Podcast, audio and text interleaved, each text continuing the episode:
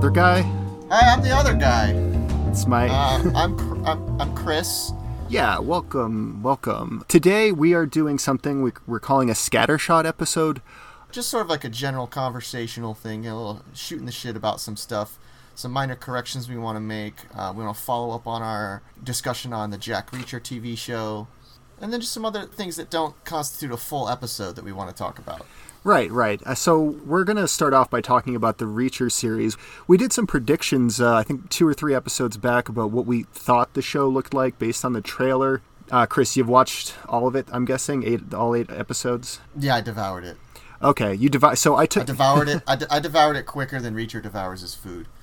Well, that's that's pretty quick. In most instances, that's quick. Sometimes he gets interrupted, and it takes him a while. Often he gets interrupted. Um, he, sometimes it takes an entire season. Yeah, sometimes he gets arrested mid-meal.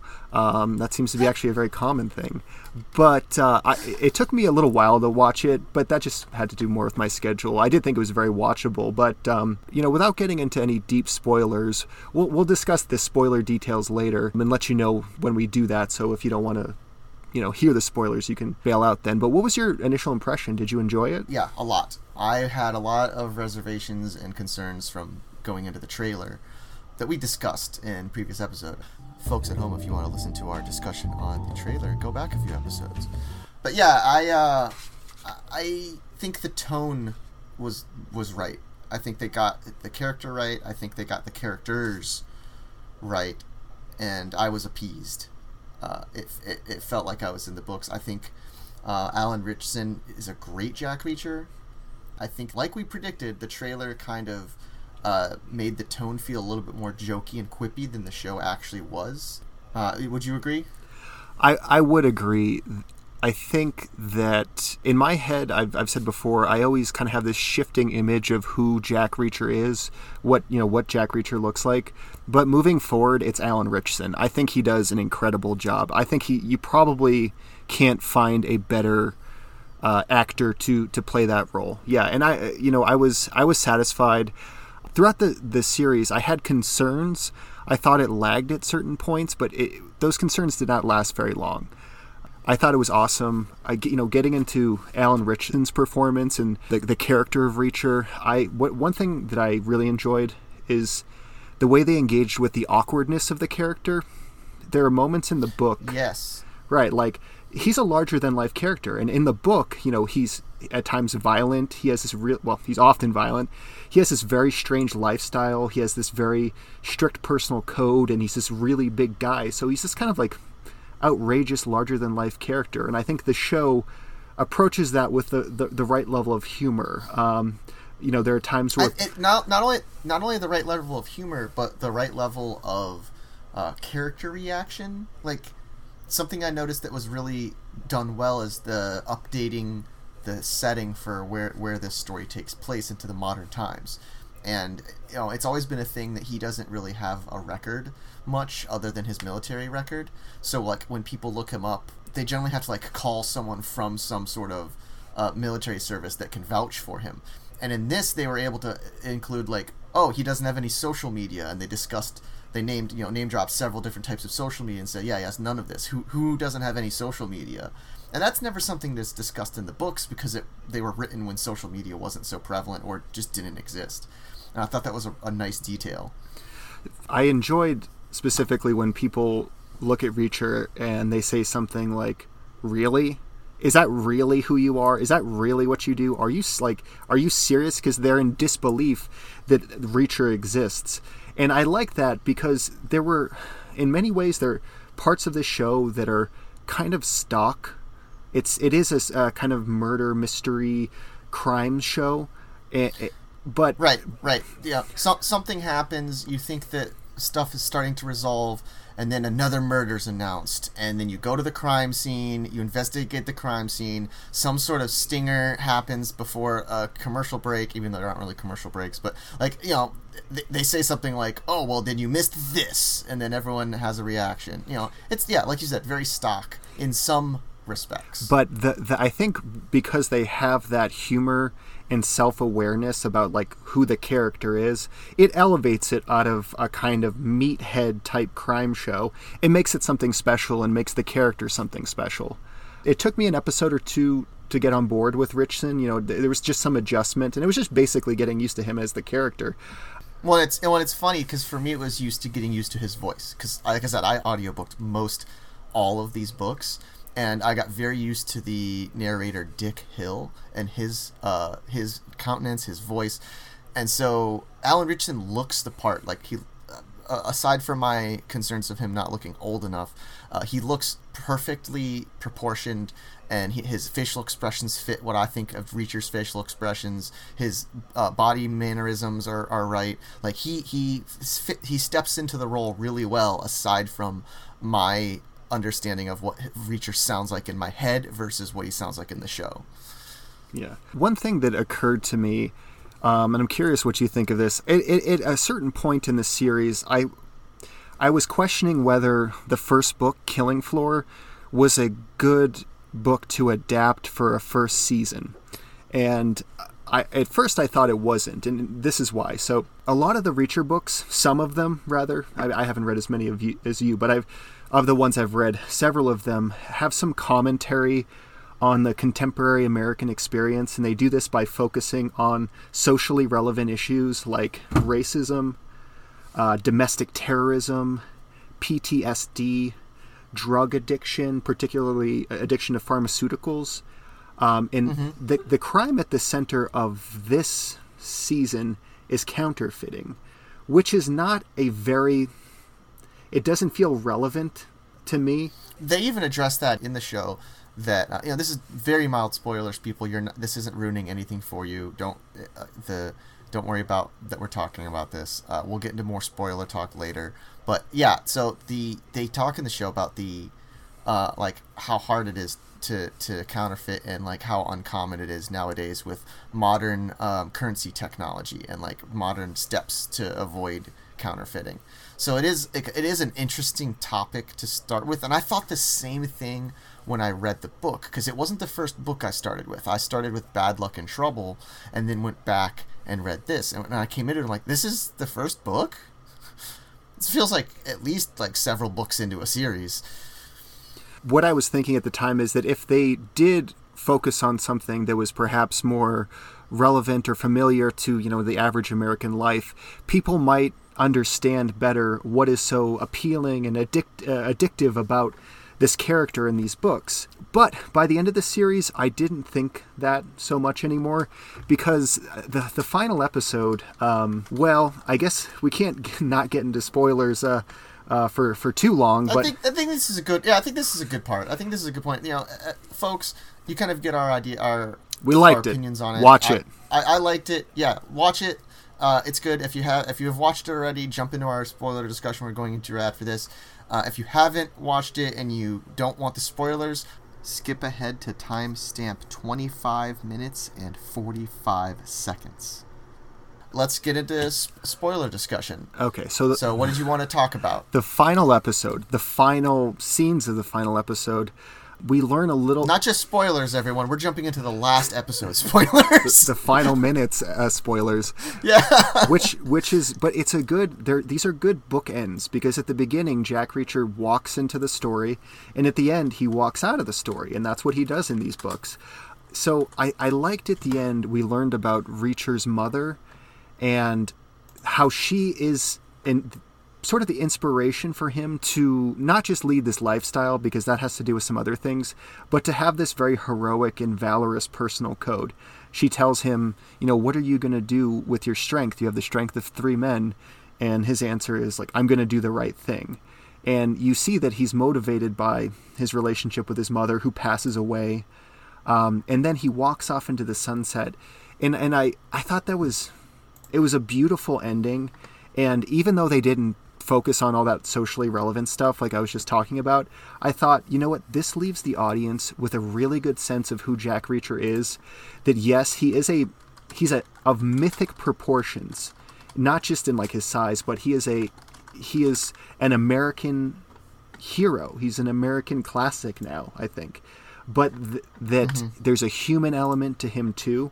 So it kind of gives people the sense of like this is the balance of real and mythology with this character. I, and I, I thought that was really good. I loved the ending of it.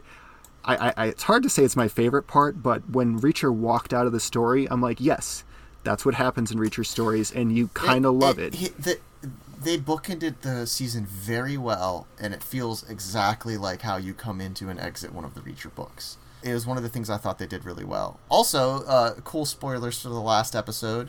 There is a cameo by the author. Did you notice it? I, I certainly did. I thought it was, Yeah.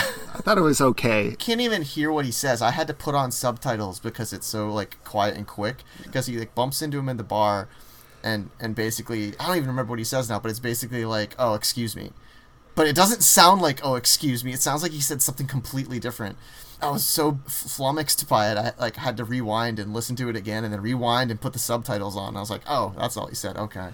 yeah, I think that was a cute little nod, and apparently, from what I read, that that was um that was the actor's idea. While Lee Child was on set, came up with the idea, checked it past the director, and then checked it with Lee Child, and Lee Child loved the idea, so they just did it on like spontaneously, which I think is cute. That's pretty cool. Actually, that explains some things. So my girlfriend works in hair and makeup for film and TV. It, so she's always paying attention to like continuity in all shows and movies. And I don't know if you noticed, he gets a cut on his lip and one over his eye, and they kind of mm-hmm. they throughout. I think the last episode they come and go at different points. So it makes sense. Perhaps they shot that scene, or like they're like, let's just throw this scene together. Yeah, maybe they did that kind of impromptu. Oh, it was. So yeah, that maybe they didn't have the idea, uh, like didn't have the continuity to, to put the scars on because they hadn't done those other scenes yet, which could make sense. Yeah. Uh, a lot of times, a lot of times things are shot kind of in reverse or out of order. Like I know movies, a lot of times shoot their like second half a lot earlier on in in production Yeah, Um, it's a lot about for multiple reasons. locations and availability Yeah. of people. It's like they want to shoot So these like things. all the stuff, all the stuff with that diner, every scene was shot in a day. I bet.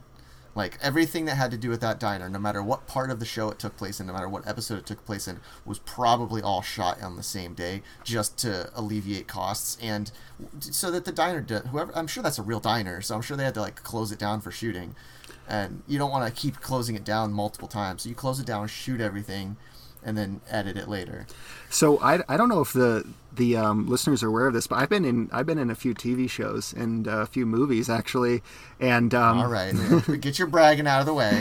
I so I live in New Mexico and there's a big film scene here and they're always asking people to do background work and I've done some background work on the TV show Roswell and they have a diner set there and it's a fake diner. It has like but it has like a sidewalk and like a street on the it's it's all inside. It's in a warehouse, but they have like a fake street outside and they have wallpaper on the warehouse walls that looks like a um, like a, a city like square and everything. So I, I, I kind of thought it actually might be a fake diner and all that stuff outside might be fake, but eh, it doesn't really matter. It's uh it's probably not the last diner we're going to see in the, this Jack Reacher series. It's been renewed for a, a second season. Did you know that? Yeah, I'm, I, I am. I'm, I'm very excited for it. Um, I know Alan Ritchson mentioned that he would love for them to just uh, go on and adapt the next book, which would be great considering it's a book that we're currently reading for the podcast. That would be very cool. Um, it's it's My only concern is uh, that book. There's a big portion of it that is like in one location, yeah. and it would be kind of tricky to do as an interesting television show. So I don't know if they would change it a little bit or add in some stuff or maybe have it cover more than one book. It would be hard to do interestingly if they just did, uh, maybe it'll be a shorter season. They could do that. I, like I know like the TV show, the British show Luther fluctuates in how long their seasons are. One it was like 6 episodes or like 8 and then 6 and then 4 and like it changes. So maybe they could just do a shorter season for book 2 if they wanted to do that but they could also just add stuff in. So, like, one of the things I want to talk about is, um, did you notice the biggest change in from the book to the show? There, there was an additional character. I don't. I've read. I've read Killing Floor. It was the first Jack Reacher book I read. I don't remember much beyond that it takes place in Georgia. There's the African American detective who's sort of uh, like the a ver- uh, one of the main characters. Is is uh, is Neely? Yes, Neely. Yeah. So Neely, which is I always um, the the audiobooks and the spelling of it is always pronounced it Nagley. Yeah, because that's a It's- G. Yeah. Well, it's it's also just um, it's spelled N E A G L E Y, and I, I could see both pronunciations, so I it doesn't it didn't bother me when they brought it up. But when they brought it up in the show, I was like, is is are they talking about her or is this someone else? But no, it is uh, it is Frances Nagley, which is um, originally from the sixth novel, Without Fail, was when Frances Nagley made her first appearance, and she's in several of the other books because she is a, a big part of his past from when he worked with the special investigators. So adding her in this early was an interesting decision, but I don't think it necessarily changed or affected the original plot too much. Um, and I think they the actress they picked did a, a f- fantastic job uh, playing her and, and um, dealing with her mannerisms. She's a little bit of a different characterization from the books, but I think it fits fine. But yeah, when she showed up, I was kind of surprised and a little bit excited. But I'm glad they didn't. I'm glad they didn't overdo it with her. it, it does seem to me that that I, I liked her character. I liked her presence in the in the show. How she kind of popped in and out. Part of me wonders, you know, the way the way that TV shows are. It's like maybe she'll have a spin-off TV show. Who knows? Like it, I, I I don't. I'm not anticipating it, but it is that type of character where it's like it's an interesting, likable, tough character.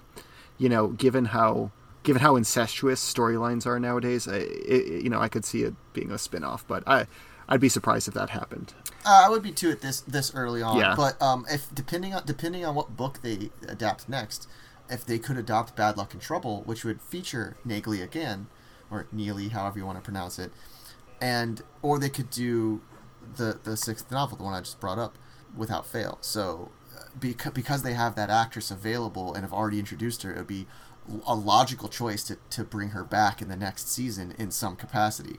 But because of how many of these books there are and because of how he gets around, they don't have to. They can leave her out for the next season and bring her back, loop her back in later, which is how it happens in the books. You know, that character will come and go. I think she she shows up in several of the novels. Um, yeah, five of the novels. So One thing that Who knows? one thing about this show that um, I liked, and uh, there's there's parts of this show that I like I said before kind of lagged. Parts of it that felt stock, like it was like a USA Channel show. But then sometimes you were hit with really intense violence when they showed very very violent. when they show the the the tortured body of the sheriff who has his testicles cut out and he is nailed to his bedroom wall that was very shocking for me. It was a weird They don't shy away from showing that either. yeah yeah they, they certainly don't. What did you think of the action in the show in general? Was it was it special like it is in the book? We talked about how the book has a sherlock holmes type like kind of like Oh, he had he had some he had some good headbutts in the show, um, and uh, he ended things fairly quickly. I one of my other concerns in our um, our predictions episode was that we thought that they were going to draw out the action scenes too much, and I don't think they did. Uh, They they drew them out in po- the parts that they needed to be. Um, even like the the one that felt a little unnecessary but also perfect for Reacher was um, when he's in the city and he's chased down by that um, what were they Colombian yeah i think venezuelan the hitman Venezuelan yeah, Yeah. Uh, but the, yeah he's chased down by that guy which is great because that scene is uh, is him you know figuring out he's being followed leading the guy to a place where he could encounter him you know let, setting up a trap for him. Um, the, the fight is is you know goes from fist fight into knife fight into fist fight again uh, and I, I thought it was I thought it felt like a, a reacher fight. Yeah, he- and he, he got he got cut which the, one of the things that I have a problem with in this show is he feels almost untouchable. And he only gets cut that time and then has a little bit of trouble when he has the fight at the mansion Yeah, he and he ends up hanging that guy at the end of the scene. I thought that was kind of a cool way to end the scene. As he yeah he with re- the necktie yeah. that was cool I thought also there was another scene where he shoots those two Venezuelan guys who are following him in the car, and there was a really good like musical scene where he's listening to uh, I think it's Howlin' Wolf Spoonful. Um, and The, the music in this is great. They have a great uh, assortment of Americana and some some folk, some some like soul, uh, just the diegetic sound as well. It worked. Like I, I think they did a good job of, of mixing the music up. but but there's the scene where they chase him down and he shoots he shoots these two um, Venezuelan uh, gangsters, uh, you know, uh, who are trying to kill him, and he has to stuff them. And I think there's another body he has. He has to stuff three bodies in the back of a trunk, and it was kind of funny because they don't look like they're going to fit. And then he puts the last guy on top, and he starts folding his body. Yeah, he, They don't fit but what if you can snap someone's three leg? three bodies in there. Yeah, he kind of he snaps his leg backwards and stuffs him in there. I thought that was actually kind of funny, and it was a good it was a good reacher moment of like, well, there's a way you can make them fit. Just you know, use your brute strength. I think it's fun when the, another character opens that trunk and sees how he fit them in there. They're just absolutely appalled. Mm-hmm. It, it, Uh, but yeah, it, the action was good. the The humor was dry and good. I think the actors all did a pretty good job. The only the only thing that I got over it, but the only thing that bothered me initially is the female cop that becomes the sort of love interest. The like the first time you meet her, I was like, nope, that's not a real cop. That doesn't feel like a real character. This doesn't feel like it fits at all. But she grows on you. Yeah. She grew on me at least, and I I, I think I think she she stands on her, on her own feet well enough and feels like a well-rounded character. Um, I think they did a good job with all like Child does a good job with writing characters in general, but I think the show did a good job adapting them. All of them seemed to have depth, like um, Roscoe Finley. his- Roscoe and Finley. But I was I was also just thinking um, Hubble. W- once you get like the full picture of how Hubble's involved, what's going on, and you get like his flashbacks and stuff. I think that all felt really good and makes all of his like decision making early in the show make sense. Mm-hmm.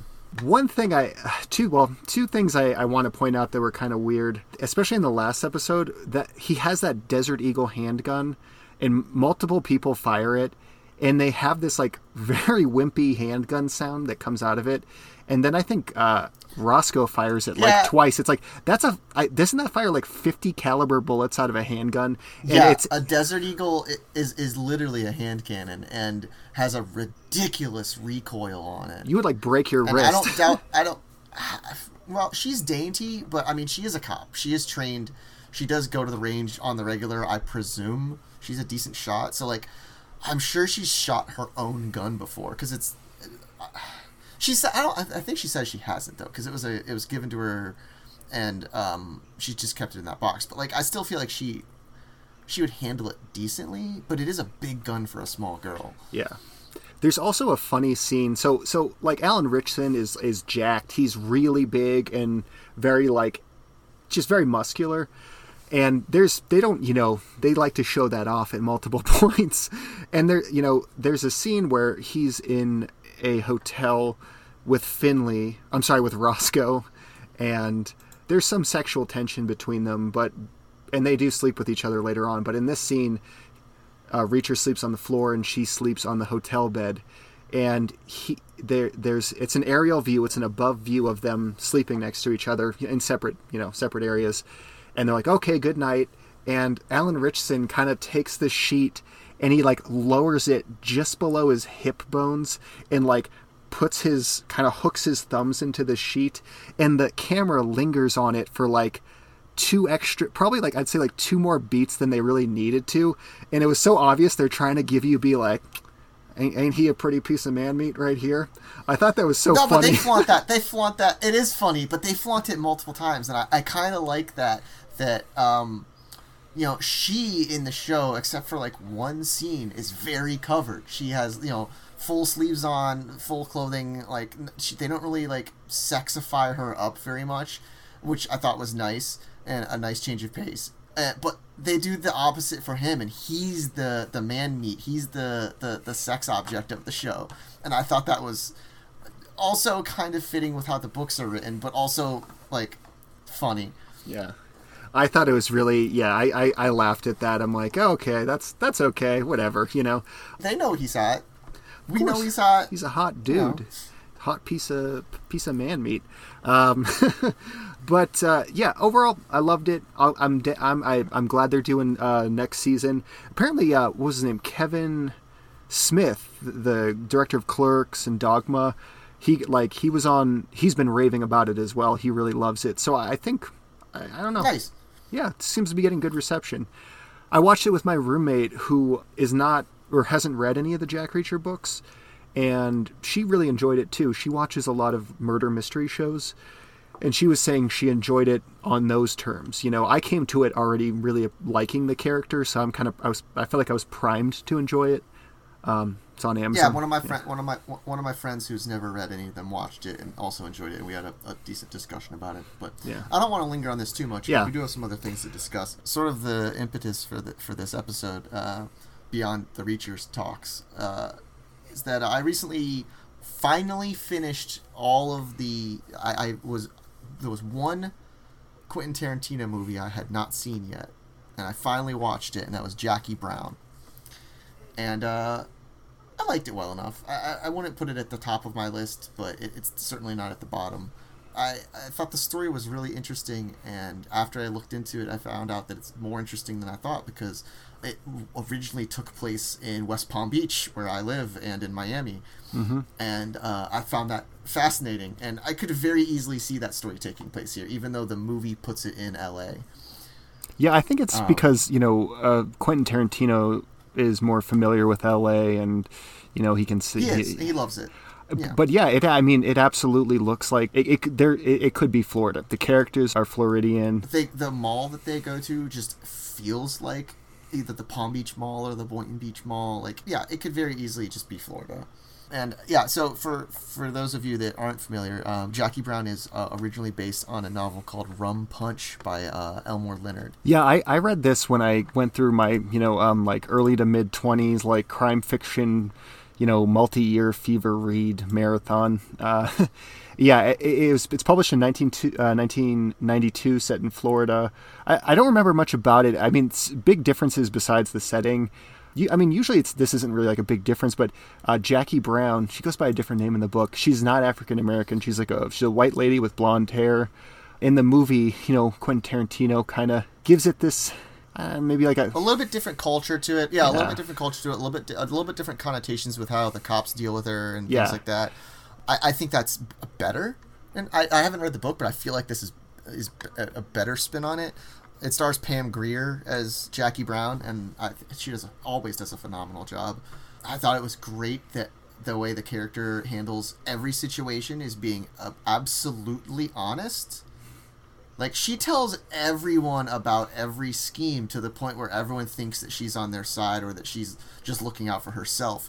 But then like still manages to pull this off. It's so funny. She's like, "Oh," and she tells people to their face that she's going to talk about. She's, you know, she goes to um, Samuel L. Jackson's character, and Ordell she's like, Robbie. uh, so yeah, so I'm gonna I'm gonna go and tell the cops that I'm gonna go and get the, get your money and bring it in. He's like, you're gonna do what? You're gonna tell the cops? She's like, I have to because if I don't, they're gonna be suspicious, and if I tell them, then they'll think they're in on the plot, and it'll be easier to to pull this off. And he's like, I don't like this, but and then she goes to the cops and goes, "Yeah, so I'm gonna go do this," and sort of just tells everyone what's going on, and it's it's brilliant. I love it. It really makes the viewer wonder who she's going to side with. Like, is she going to? Uh, uh, she we know we're pretty sure she's not gonna help Samuel L. Jackson. She hates him.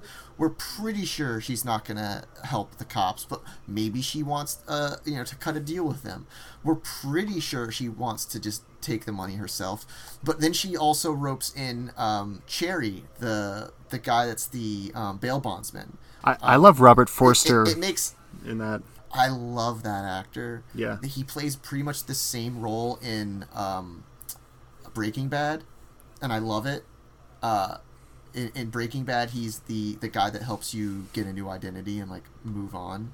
Uh, so he's not a bail bondsman, but like it's his acting is almost identical. It's like almost an identical character. I, I could almost see that that Cherry character just going on to be this guy that helps people get other identities, like when he retires. He was really good in this movie. I love this movie. I think it came out in 1987. It's called Alligator, which is about a giant alligator.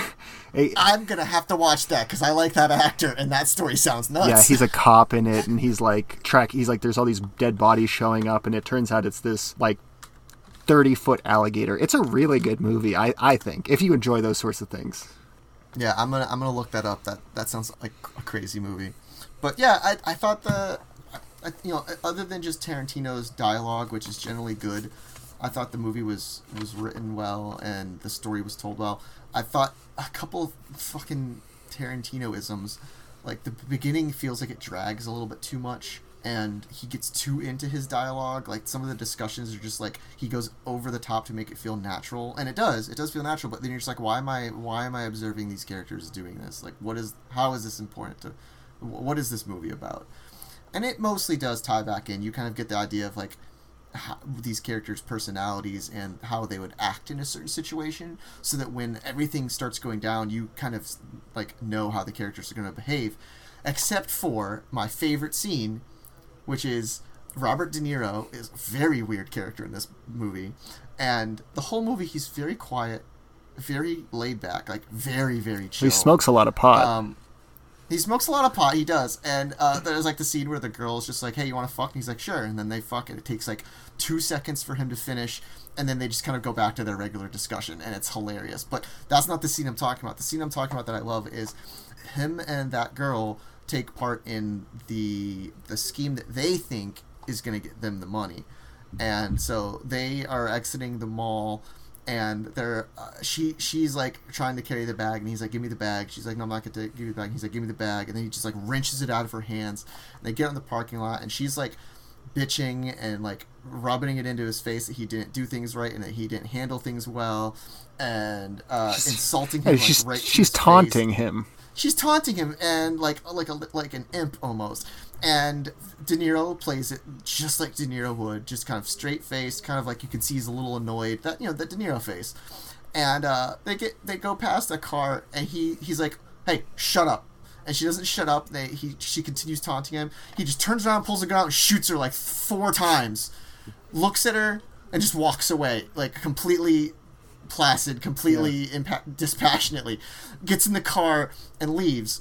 And then when he meets up with Ordell, he's like, "Hey, yeah, you know, there's a thing that kind of happened. I want to talk to you about." He's like, "Yeah, where's where's Melanie?" He's like, "Oh yeah, I had to fucking shoot her." He's like, "You what?"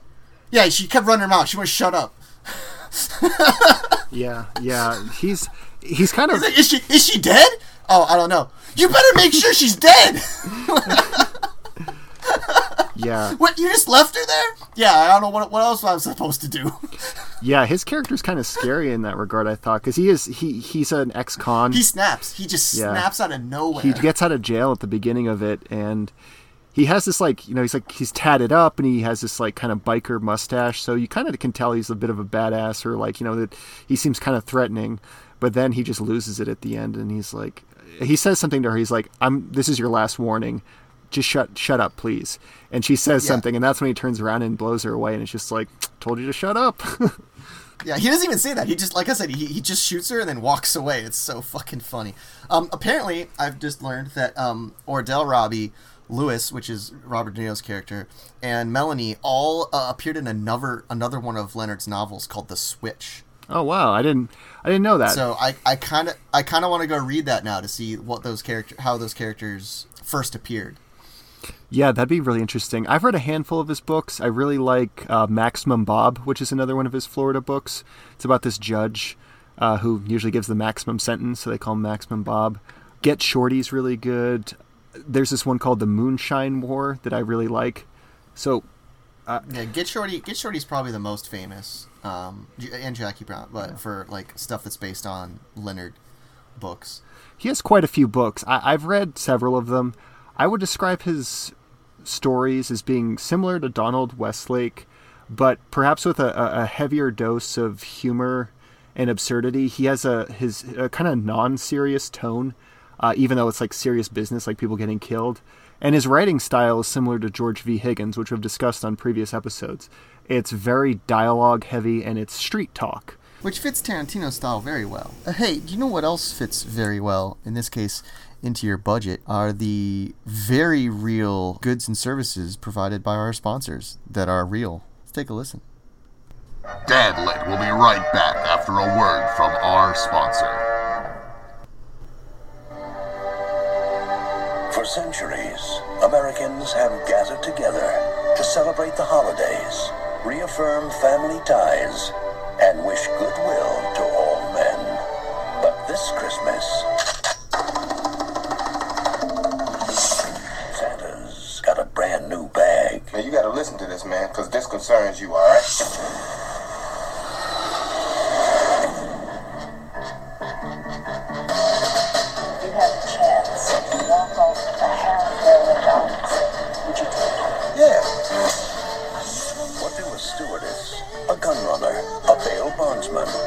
ex-con, a federal agent, and a beach bunny have in common? You gonna come in on this thing with me, you got to be prepared all a half million in cash. What do you? Half a million dollars will always be missed. Let him get the money and then just take it. She trying to play your ass against me, huh? That was fun. Yeah, that'll be at the spot. So she and your girlfriend, that what you felt? Oh, I hope you felt appropriately guilty afterward. Afterwards, I did. What? There's only one question. Man, I ain't getting in this trunk. You ain't gonna be in here no more than 10 minutes. Man, I ain't riding no trunk for no minute. Who's playing who? Let's make a deal. Yeah, so what you gonna give us? Are you gonna offer to set them up? Yeah. Let's not doing something stupid. Pam Grier, Samuel L. Jackson, Robert Forster, Bridget Fonda, Michael Keaton, and Robert De Niro. Is she there? I, I, I, yes or no? Is she there? Pretty much. Quentin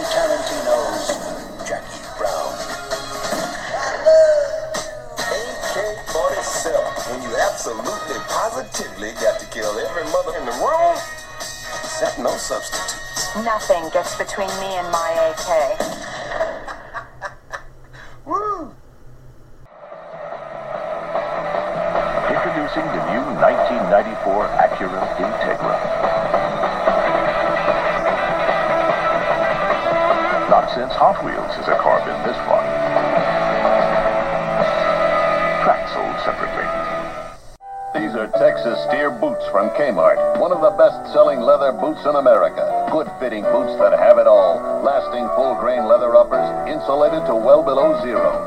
Tempered steel shank for extra support. Padded collar for comfort. Oil-resistant outer sole. And Goodyear welt construction.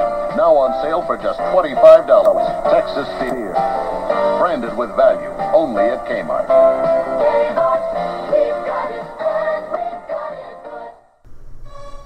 And now, back to our show. Hey, you know, since we're talking about it, uh, I think we should do one of the shorts. And we discussed earlier in the week the possibility of doing a short story by Elmore Leonard, and I think you had something in mind. Yeah, I think that given U.S. given that U.S. Marshals are such a big part of his um, his world, I would say we should do Fire in the Hole, which is a Raylan Given short story. Okay. It, it was uh, so there's a short story collection when the ladies come out to dance, I think it's called, or when the women come out to dance. And it was part of that. But um, he appeared in two novels before that. But this is a good short story that features Raylan Givens. So he's he's perhaps most famous with contemporary audiences as in the Justified TV show. Um, and U.S. Marshals are like a very familiar character type in his canon. And I do want to talk a little bit about U.S. Marshals. I believe you just did. No. um, Well, I want so. Um, well, I want to talk about Elmore Leonard uh, as Dadlit because he's very different. He's not techno thriller. He's not military thriller. He has virtually nothing in common with Cussler or Clancy. Um, I put him in the Dadlit genre. One for his earlier Western writing, which I see as an automatic Dadlit checkbox. Westerns are Dadlit. yeah, at some point, at some point, we need to do a couple of those. Yeah. Number two, because of his penchant for Florida settings, uh, particularly South Ooh. South Florida. I think that's a dad. That is a uh, a, fl- a boomer and dadlit writer characteristic. Is is a sort of obsession with Florida, and he I mean, it's a it's the if we're gonna go down the reasons, I would put one of those reasons as Florida is a retirement community, and therefore it is where dads go eventually, and therefore you, placing the books there is exciting for someone who is sitting on a pool deck, retired, maybe uh, ha- having a midlife crisis and wants some sort of escapism. And we pick up a book about, oh, this takes place in Florida. You know, Yeah, absolutely. And he captures the absurdity of Florida just as good as Carl Hiaasen, um, who's a big Florida writer. If you're not f- familiar with him, uh, he, he I think he wrote for the Miami Herald, but he writes these really kind of fun and weird Florida crime novels. There's another author named Tim Dorsey who think I, does that. I think I, I think I know what you're talking about, and I actually yes, I think I've, I think I've read a little bit of one of those books. They are humorous and interesting for crime literature. So I would describe Elmore Leonard as dadlit for dads who were in Florida during the time of the cocaine cowboys, but were never cocaine cowboys, but wish they were cocaine cowboys. Um, so, and, and also, it's like Florida guys, and we, you know, some of these people. Um, Florida dudes who kind of like older dudes who fly by the seam of their pants. They're they're they seem to get by pretty well despite being like drunk much much of the time. Like that's a type of person in my experience, especially having lived in Florida for a while. Actually, I wanted to ask you a question. What is the most who is the most Florida person you've ever met? Have you ever met someone and you're like, this is the most Florida person I've ever met? Oh God, I wish you would have asked me this ahead of time so I could think about. We it. can come back to this if you want. We can like we can cut and Yeah, let's let's come back to. or it. you can just Uh, record it on your own. But I I, I yeah. Yeah, I'll cut it in. Hey, uh, folks at home, the most Florida person I ever met is this anecdote here. All right. So, with some thought, I think the most Florida person that I know, uh, there's two people that come to mind. Uh, one of them is, both of them used to be people I worked with. One of them was a gentleman that I used to work at a seafood restaurant with um, that wasn't quite middle aged, but he was definitely well into adulthood. And I found out after working with him for like two years, I found out that every single day I talked to him, every single shift, he was drunk off his ass on Long Island iced teas that the bartender would sneak to him. And he, they would just look like he had an iced tea in his cup, and he would drink it throughout his entire shift. And he was a high functioning alcoholic. He was always drunk. He would drive home drunk. He would drive to work drunk. Maybe I don't know. Um, he drove like a like a uh, old sedan, and he was like the most b- baseline chill dude you've ever met. He was always just chill, and it's because he was drunk off his ass. And it was it was amazing because I didn't know it for like I said for like two years. I even drove with like I he drove me around one day. I didn't even know. Um, but but but but but he wore he wore Hawaiian shirts and like slacks and stuff and uh had like spiked hair like it like one of the most uh, very tan always had like a suntan uh, one of the most Florida people I ever knew um, and the other one I would say is the boss that I used to work at the Kava bar with who is like the other Florida vibe which is like He's uh, a muscle head that takes all sorts of supplements and things to enhance his performance. Always tanned to the point of maybe being spray tanned, and always on a boat, always at the beach, always doing some sort of extreme sport with his son. He was a very good father, but just like this outrageous personality. When you talk to him, he was always pitching something, and uh, was kind of like a. a a face man. He could convince you of a lot of things, but he was an idiot, like an absolute idiot. Half of his ideas were horrible. Uh, his business partner, God bless him, they were like I would call them research and development because one would come up with the ideas and the other one would shoot them down until they came up with one that he couldn't shoot down, and that's what would stick. Um, but yeah, that guy was very Florida in a different sense. He was like kind of like the South Beach kind of Florida. He, that sounds like a South Florida man in particular. particular Yes. like a Palm Beach County man. Yeah. Uh, what about you? Who's who's the most Florida person you've met? Okay, I've got two, and they're both great people who were really nice to me. Um, one of them, his name was Mike, and he was my neighbor when I lived in Delray, and he was this tall, lean, like very muscular, lean guy. He had like kind of like a surfer's body. Uh, he was a bit older than like than me. I think he maybe was in his like late 40s when I knew him in my early 20s, and he was like super nice, very tan, never wore a shirt. All of these people are very tan. Yeah, never wore a shirt. Um, always, he was always wearing like board shorts and sandals. He had long, like brown hair down past his shoulders, and he had like a mustache. And he, his voice was like super. He talked like this. This is what he sounded like. And he worked as a, um, a welder. He was an underwater welder. Um, so he was kind of like he had this like he he made a lot of money doing it, but like he he Yeah, you have me. You have you have me beat. That is like a great Florida man. I mean, he could have been like a private detective, like you know, like that's sort of like you could imagine like in like a John MacDonald book. But um, but he loved to get drunk. I mean, he was always drinking. Like he used to drink a lot of beer, like to smoke pot all the time, and he he would hang out with this uh this like these this these guys that were my my other neighbors were in this country rock band, and they were really good actually. Uh, one of them has like got a big career in music now, but uh, they all used to hang out together and party, and like he would go i'd go out to i'd always bump into him at bars and he was always like threatening to fight people and he was just a, a real like he was a tough guy like you didn't want to fuck with him but he was also like i got your back you know like if, if you were if he liked you he would have given you the shirt off his back he probably did that maybe that's why No, he wouldn't because he didn't wear one. he didn't have one the other person yeah, he couldn't have. Maybe maybe it's because he already gave someone the shirt off his back.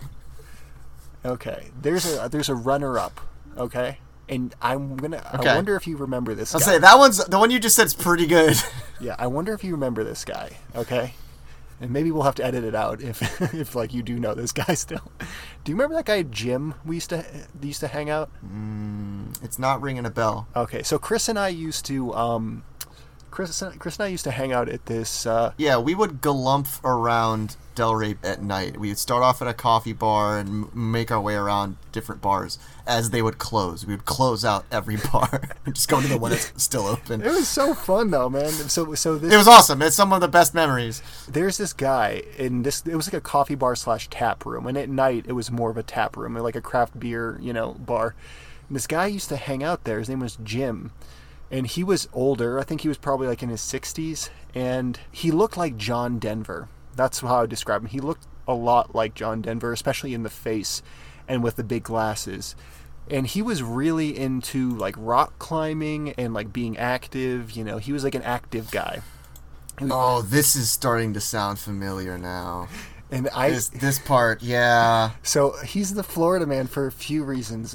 One, we would talk, and he would talk to me about hiring sex workers and how he frequently, according to Jim, frequently the they would give the money back to him Uh huh. Sure. when they yeah. were done because he was he was so good and he was talking he would he would describe to me like like performing oral sex and like his thought his whole thought process and uh in he he's like you know I'll, I'll I'll have a girl come over and she'll be like well what would you like to do and I'm like no I want to know what you want to do and uh that that was his whole thing I'm here for you, not the other way around. she was probably like, I don't know, you called me. But the one of the funniest things he did was like I was dating this girl, um, and like you know it was like getting getting kind of serious, and they they you know he knew I was really into her, and um, I brought her by. You know, we were all hanging out, and this is the first time I introduced her, my girlfriend at the time, to Jim. And, you know, I'm thinking Jim's to be like polite. You know, he's like an older guy. He's like, oh, nice to meet you. I'm Jim, blah, blah, blah. But my. My my ex girlfriend, this person at the time, had a like uh, her arm was covered in a sleeve tattoo, and like Jim like picked her like t- touched her arm rather like sensually, and was like I, I really like this tattoo, and like he was like rubbing his hand like along her arm, and like I was like, dude, what the fuck are you doing? Like that's my girlfriend. I thought you were my friend. But it was like so Jim Jim like cucked me. you know, in front of my girlfriend. Maybe that's why it didn't work out. Maybe it was doomed from the beginning. She knew. Oh no.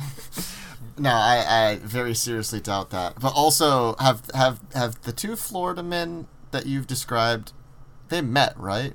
No, no. I'm worried about No? what would happen. I was gonna say that sounds like that would be a fight because one of them has your back and the other one clearly doesn't. Yeah, one of them's like going after like my girlfriend in front of me, and I was just like, I don't know. I was like, It's bizarre, yeah. It's bizarre. Those are both excellent. Those are both excellent specimens because I've I've definitely known. I, I remember Jim now, but I've also known other people like Jim. There were people like that around the kava bars all the time. It was always dangerous when anyone brought a girl in because you'd see like everyone's attention just turn to the door, and it's like all these predators licking their lips, and it's like, oh god, who the fuck's gonna approach her first? Yeah, yeah, It's yeah. those are it's a good those- example Those of are all cha- good picks. Mike was chaotic good, chaotic, chaotic good in Mike versus chaotic evil in Jim. Um, but they were both like to me, they were nice. I mean, that's you know, that's what you get in Florida is you get a lot of I would consider both of my picks chaotic neutral. yeah. Uh, maybe even for, for, for my one coworker, probably true neutral. He was just so chill. You, you, there was no good or bad. He was just neutral. just do, going in, putting his time in, going home.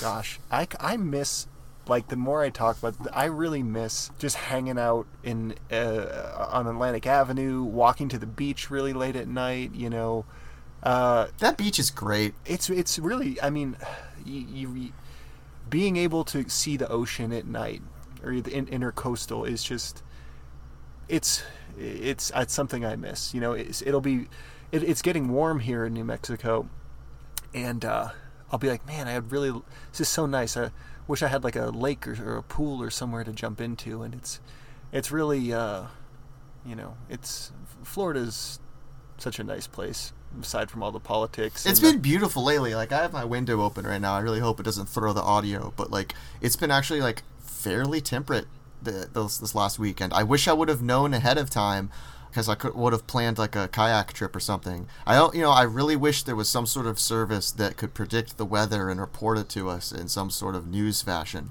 But uh, I just, I just don't think that exists. You know, that's now you're thinking. Maybe someday. Yeah, maybe the science fiction Connor. Come on, they're never going to be able to predict the weather. So, back to the discussion at hand. Elmore Leonard. okay. The final reason I, I think that he's a dad litty author is he has these strong, silent cowboy type protagonists.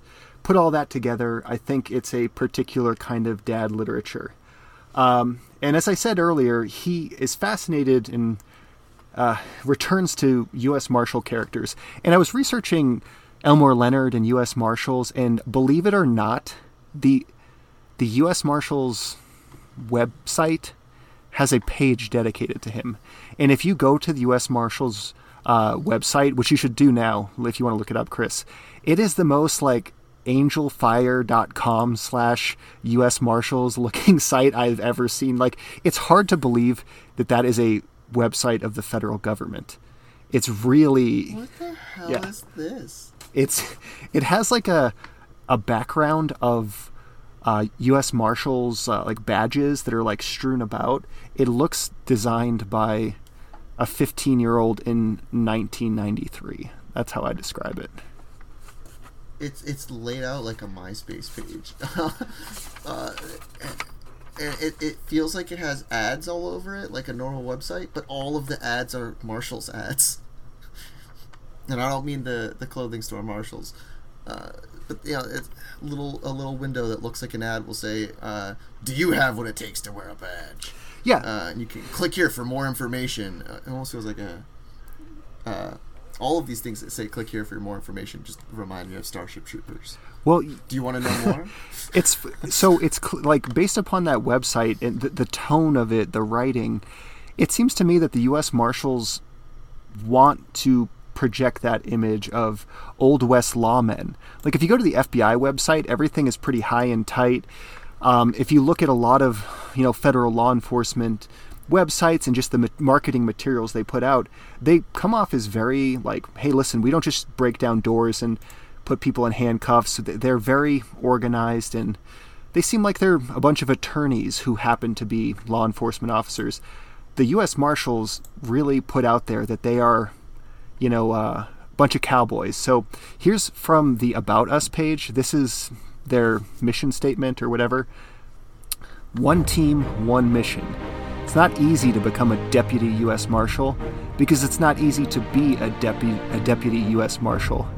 Every day, we face challenges that would make the average person quit. We like it that way. We don't back down from adversity, and we don't fold under pressure. When others count on us, we count on each other. Cue the inspiring music. Yeah, exactly. so they have an Elmore Leonard page. Um, I'll read some from it too, because it's like it kind of speaks to that their sense of uh, their bravado. So here's a few selections from their Elmore Leonard page. Elmore Leonard wrote about deputy U.S. Marshals in a number of his 50 novels and short stories. Whether it was Karen Sisco, the female witness security inspector in Out of Sight, or the determined Deputy U.S. Marshal Raylan Givens in Fire in the Hole, the basis for the television series Justified, his characters publicized our agency in a new and exciting way. No writer ever tried to portray our personnel in multidimensional roles and time periods like Leonard did. Elmore Leonard gave us a gift. My colleague, media specialist Dave Oney, stated Many Americans who may never actually meet a real life marshal will know who we are because of his multitude of books and TV series. Even as he passed away on August 20th, 2013, at the age of 87, he was still working on another book. The U.S. Marshals will miss him. I've just never seen anything like that on a federal government website.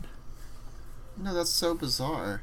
That's like going onto the FBI's website and they have like a, a page dedicated to Clarice Starling and Hannibal Lecter. Yeah. Which maybe they do. I don't know. Interesting. Yeah, no, I, I, I look forward to, to reading his book about a marshal then. All right, so yeah, so next we'll we'll read "Fire in the Hole" by Elmore Leonard. Um, All right, should we get into Um, uh, to uh, corrections? Yeah, so let's start off with the Reacher correction. So our Reacher predictions episode for the trailer, um, I incorrectly said that um, the last Reacher book is written or co-authored by by Lee Child's son. Uh, no, that is Lee Child's brother. His younger brother is picking up the the reins for writing the Reacher books moving forward, and so that last book that was released was co-written by him and his brother. So just wanted to make that correction Listeners, take note. other other corrections in our uh, Eagle has landed episodes. I discussed um, a book that I incorrectly called. It was said it was called The Little People. Uh, I was talking about a book about the normal, ordinary people during Nazi Germany. It is not called The Little People, but there is a book called The Little People, and it does involve Nazis. And so Connor, I want to. I just want to drop this picture into the chat for you to look I at. I think I know what this is actually. Does it have those little Nazi elves on it? yes, it does. Uh, yeah, yeah. So this is actually so- yeah. There's a really great book called Paperbacks from Hell by Grady Hendrix, and yeah, and it's it's it's famous for that. Like, um, it, it's featured in that apparently, from what I found out. But it's for listeners at home. We'll we'll post it on the, the social medias. But it's a a book called The Little People by John Christopher, and the the the cover is of a Irish castle with two people standing in front of it, and walking past them are a bunch of little green outfitted pointy hats, curly shoes elves with Nazi armbands, and the one in the, the head of all of them have has a whip. Uh, they're basically like gnomes. Uh, the, everyone online calls them Nazi leprechauns, but th- they're they're closer to being elves, like Keebler elves. It's really a goofy cover. And when I was like, "Oh, let me look up that book that I mentioned," and I found that, I was like, "Oh, whoops, that's not the book. Wrong book." it'd be very funny if someone like picked that up thinking it was about that, and Yeah. like, oh my god. yeah, what, what does he think the normal people in Germany were like? To, to jump back to that, uh, the two books that I was actually thinking of, because there are two books. There's a book called Ordinary Men, that's about cops during uh, Nazi Germany, and then there's another book that came out in 2020 that's called Hitler's True Believers: How Ordinary People Became Nazis. Those are the those are the two books I was misremembering. Yeah, Um, I've read Ordinary Men. That is a, a fascinating book. Uh, it's the That's the one I was thinking of originally. Yeah. the Einsatzgruppen, the the police who committed um, many of the you know mass genocides of people. Um, it's if you're interested in the psychology of how someone does that, that's a really fascinating book to, to read. Yeah, and I think that would actually be pretty uh, prescient right now with all of our discussion of uh, cops, uh, and not our discussion because we haven't really discussed it on the podcast, but like just the general public's discussion on police and policing and the the flaws in that system. But okay, so other little little correction isn't really a correction so much as uh, I want to expand on. We briefly discussed anti-heroes, and uh, you kind of caught me off guard bringing it up. So that the you asked me who my favorite anti-hero was, and I said uh, Thal Sinestro from the Green Lantern comics. And one, uh, discussing a comic is not very dad lit. It's something that a dad would probably look down upon. Uh, and two, Thal Sinestro for most of the comic books are is a villain, just a straight up villain. There's only like recently that he has some comics where he is uh, an anti-hero. So I don't feel like that was a good pick. So I did want to mention some other worthy anti-heroes, but before I bring that up, we'll, I want to give like a brief definition of what an anti-hero is. So an anti-hero or anti-heroine is a, a character in a story who lacks like a conventional attribute of a hero. So like idealism, courage, morality, uh, or and a lot of times they're like reluctant heroes, especially in the terms of like one of the ones I'm one of them's the ones I'm going to bring up. But although they may perform like actions that are morally correct, it is not always uh, for the right reasons. So like Jack Reacher is an excellent example of that, especially in the Reacher series or the, the TV series. So you know he goes around and absolutely just kills people, not very heroic, but he's doing it for decent reasons, sometimes his own not necessarily for the case. And uh, I think he fits into that the anti-hero category. But yeah, it's generally often on uh, primarily out of self-interest or in ways that defy conventional ethical codes. So that's kind of what an anti-hero is. I think if you look into any hero, you can find anti-hero. You could make an argument about that. Yeah. It's really it's, especially nowadays especially nowadays like when you think of like uh the golden boy heroes that are like absolutely perfect heroes you think like superman who's above reproach and even then they've we've written some comics where he has some some bad times and it gets a little dark um but like things like that or like king arthur um you know classical t- titular heroes um but even even in old stories, even in old things, you have like Robin of Locksley, who's you know Robin Hood is an anti-hero, and just rattling off some that I I respect and that would fall that would actually fall into anti-hero. So like Rick Deckard from Blade Runner.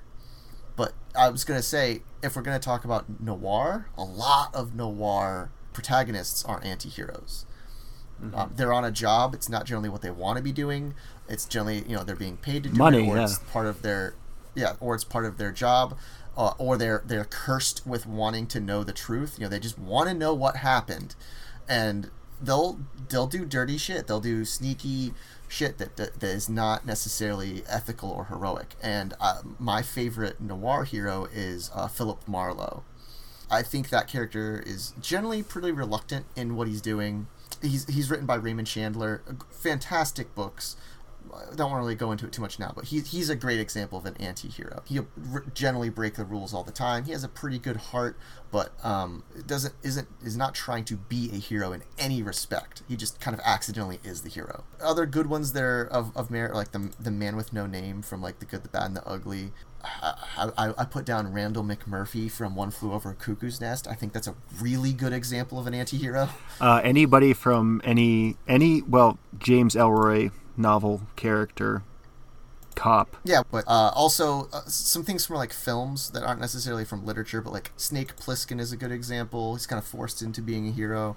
Max Rockatansky from Mad Max, he never wants to be involved with whatever he's involved with. He's good at it, but like he gets roped into things all the time.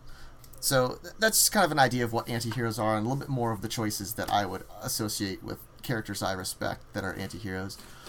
But the reason I bring this up is we never got your anti-hero. You asked me my favorite one, and then we just moved on. And I want to know what you think are good anti-heroes. So I, my my go-to answer here would be Parker from the Richard uh, Richard Stark's Parker novels, uh, which are about this criminal uh, character who often gets screwed over by his fellow criminals. Um, he he's, Yeah, he's, he's, part of. He's part. He in in some of the books he's part of a syndicate, and in other books he's no longer part of the syndicate. yeah he's a thief. he's like a master thief. Um, he's not you know he's not curing cancer. He's not saving orphans. Uh, he's ripping people off, but he himself he's gets ripping people off, and, and sometimes he's just just making make you know keeping him staying alive and getting by, uh, staying one step ahead of both the syndicate and the the law. Um, that's an excellent choice, Connor, and I really want to go over a, a, a Parker book someday. yeah for sure. I'd love to do have- that. Do, do you have any other picks? Well, just those Ellroy novel characters, like uh, I think was it Lloyd Hopkins is a character in these. Uh, I think it's a trilogy of Ellroy novels. Who, you know, he's at times using you know a heavy drug user, bit of a sex addict. He cheats on his wife quite a bit, and Yeah, not a hero. beats up like doesn't he's not a by the books cop he does a lot of illegal things to catch people and is very judgmental and just has a very cynical worldview. So you know i really love detectives and detective stories. Most detectives have that jaded worldview. They, they get it after a while. They become you know very unpleasant because of the nature of the work. Yeah, and I think I think I think with if, if you're not if, if, if you're not like knees deep in wading through copaganda, most cops I feel like fit into the anti-hero category. Um, if if they're in the hero category at all in the in books or whatever. Uh, like one of my I mentioned it earlier. One of my favorite TV shows is uh, Luther, the British crime drama, and he's a cop, and he will not do things by the book. In fact, he gets every pretty much everything done by breaking rules. He's doing it for good reasons, and he's generally trustworthy. But like, it's interesting how you look at that. Like a lot of cop stories are like that. A lot of detective stories are like the only way they can get the bad guy is by doing things not by the book. And in real life, you would not want that. You would want to persecute and prosecute that person. You, you don't want a cop that's a rogue element, a rogue cop. You don't want cops that are breaking the law. But in media, we love those characters for some reason. I will say this kind of brings me to we were going to talk about what we've read recently. There's a book series that I really love called The 87th Precinct, and it's a it's a police procedural series. It, it was written between 1956 and 2005. I think there's maybe like 50 books in the series um, by Ed McBain. The that's the author's real name is Evan Hunter, but it is a police procedural series.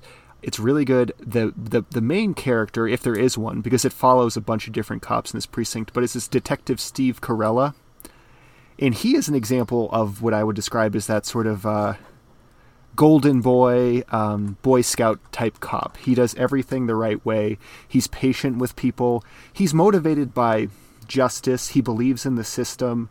Um, and because of that, he respects people's rights. It's not that he's without, you know, his jaded kind of worldview, but you know, he goes home to his family, and he he has a lot of good things in his life that he kind of goes to that prevent him from going overboard and becoming like a James Ellroy character.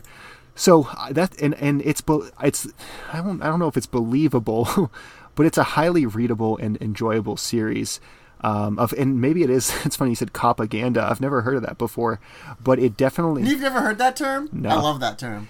it definitely gives a There's, there's, a, Yeah. America has a big problem with copaganda. You know- it's a, it's a very big discussion. We can have it another time, if, especially if we. I, I, I'm sure at some point we'll we'll read one of those precinct books that you like, uh, Yeah. or go into some sort of uh, cop literature, and that's a, a, a good discussion to have. And I have a lot to say on it, but this is a mini episode, and we cannot go into it right now. exactly all right.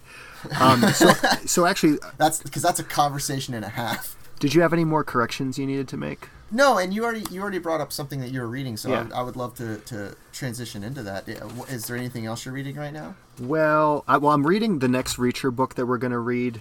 Um, that's taken me a little bit of time because it's a little bit longer. But just to clarify, just so in case people were wondering, so the 87th Precinct book I read was called Shotgun, and it's uh, McBain's, uh, I think it's his 23rd novel in the 87th Precinct series. Can you hear me crinkling? How many are there? Like I said, there's like 50 of them. Um, so uh, most of many of the 87th books uh, have like a gimmick or a particular kind of like type of crime that's the, the main like story and oftentimes the title reflects that so in this case it's about a murder committed with a shotgun and it gets into the detail of like what happens when you shoot someone in the face at close range with a shotgun and that's kind of Oh, great.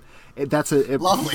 it's a big part of the story. The opening line, I think, is like Detective Bert Kling went outside to throw up. So it's like you know, Yeah, you posted that. You posted on on your other your other Instagram, and I thought that was an excellent opening line to a book. yeah, it's really good. I mean, the the murder story is interesting.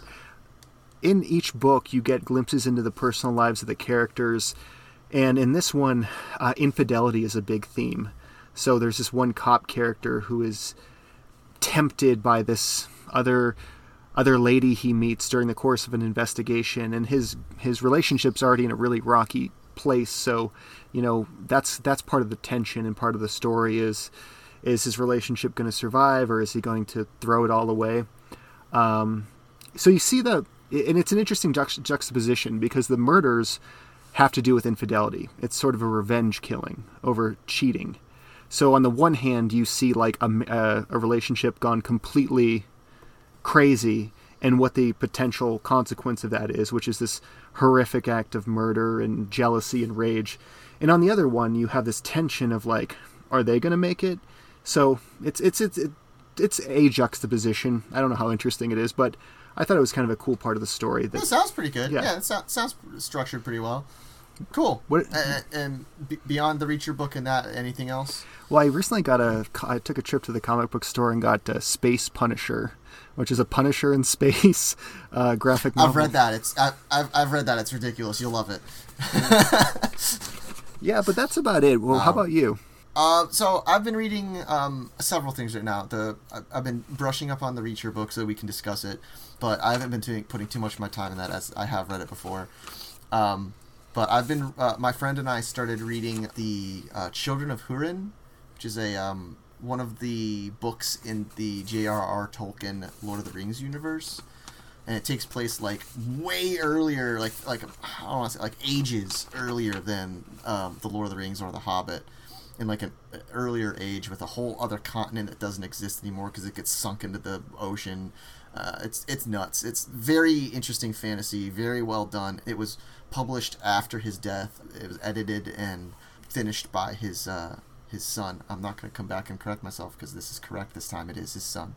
Um, it's a cool it's a it's a good read so far uh, i will say that the introduction is uh, 20 pages long and very very dense and i while i was trying to get through the introduction i was like i don't know if i'm gonna like this book i went cross-eyed at one point and then they mentioned like treebeard and i'm like oh i, re- I, recognize that character cool but yeah so I've, i started that and then i'm also reading solaris the science fiction Yeah. book by by uh, stanislav lem uh, it's trippy. Have you read Solaris? I did. I read it in college a while ago. I like Stanislaw Lem. Um, I read that and the Futurological Congress, which was also good. Okay, yeah, I've never read anything by him, and my my goal for this year, which I'm behind on, is I want to try to read a book from a different culture or a different country every month. So I still need to pick up the slack and and and do another one. This is the first one I've I've delved into. Uh, unless you want to count uh, Children of Hurin being from England, I'm not going to count that though. Uh, You could kind of Um, kind of Lee Child is a Brit Brit lit British literature. No, no, no. We went over this. Yes, he was born in Britain, but they those books are written in America and are very much Americana. So I'm not going to count those. Uh, but yeah, I, I'm enjoying Solaris so far. It's uh, it's trippy. My only issue with it is um, uh, once again I'm audiobooking it, and uh, the main character is named Chris, uh, which is uh, as viewers will probably know is my name, and uh, there's several times where characters will like implore that name over and over in like very emotional ways. And i'm just like I, it's very hard for me to not feel connected in some way to these emotions and be like oh my oh my god this person's talking to me. Which is it's foolish but like you you kind of sometimes audience insert characters do a good job at inserting you into the story. You you feel for them. You feel like the emotions that are being brought up. If you're a, a sympathetic and empathetic person at least. I don't I, i've never talked to a uh, a sociopath about how they enjoy literature but maybe they don't get that. Future episode. Yeah. let's interview a sociopath If you're a sociopath, uh, how do you go about fi- yeah yeah i was gonna say how do you find a sociopath If- if you're a dadlitpodcast at gmail.com. Like, reach out to us. Yeah, email us. We'd love to talk to you. But yeah, um, that's what I've been reading. All right, so uh, real quick, uh, if if anyone wants to be surprised about what we're working on next, uh, you can just turn off the episode now. But we're just gonna real quick run through kind of some things uh, on the horizon, some things that we're gonna be going into. So um, up next, we're gonna be uh, discussing. I think we'll do the Elmore Leonard short next. Give us a little bit more room on the reading the Reacher book and doing some research on Lee Child. And then after we go into, um, after we do Fire in the Hole, we'll have our discussion on Die Trying by Lee Child. After that, I'd like to do a deep dive into the life and information and fun facts about Lee Child. Uh, and then sometime after that, I think our, our plan is to do a uh, Tom Clancy novel. Is Yeah, right? Primo Dadlit. Um, Yeah, I mean, it's one of the names that we dropped when we originally discussed doing this podcast. So it's inevitable, and I know at some point down the line, maybe for like an anniversary, we want to do uh, Hunt for the Red October, but I don't think we're gonna start off with that. So we'll we'll figure that out, and we'll maybe we'll surprise you guys. Maybe we'll let you guys know in advance. But yeah, we'll be working on a Tom Clancy down the line. Anything else you want to say, Connor? uh, not really. No, no. Everyone at home, thanks for listening to us just shoot the shit on our, uh Scattershot episode. Look forward to having you listen in next time. Uh, if you want to contact us, you can contact us at the following venues. Connor, tell them. Tell the good people.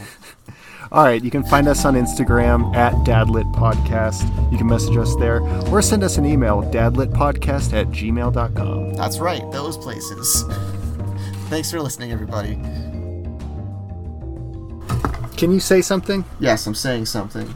Can you say something again? No, I will not say something again. All right, hold on. Smart, smart guy. Get out of here. Just don't ask questions.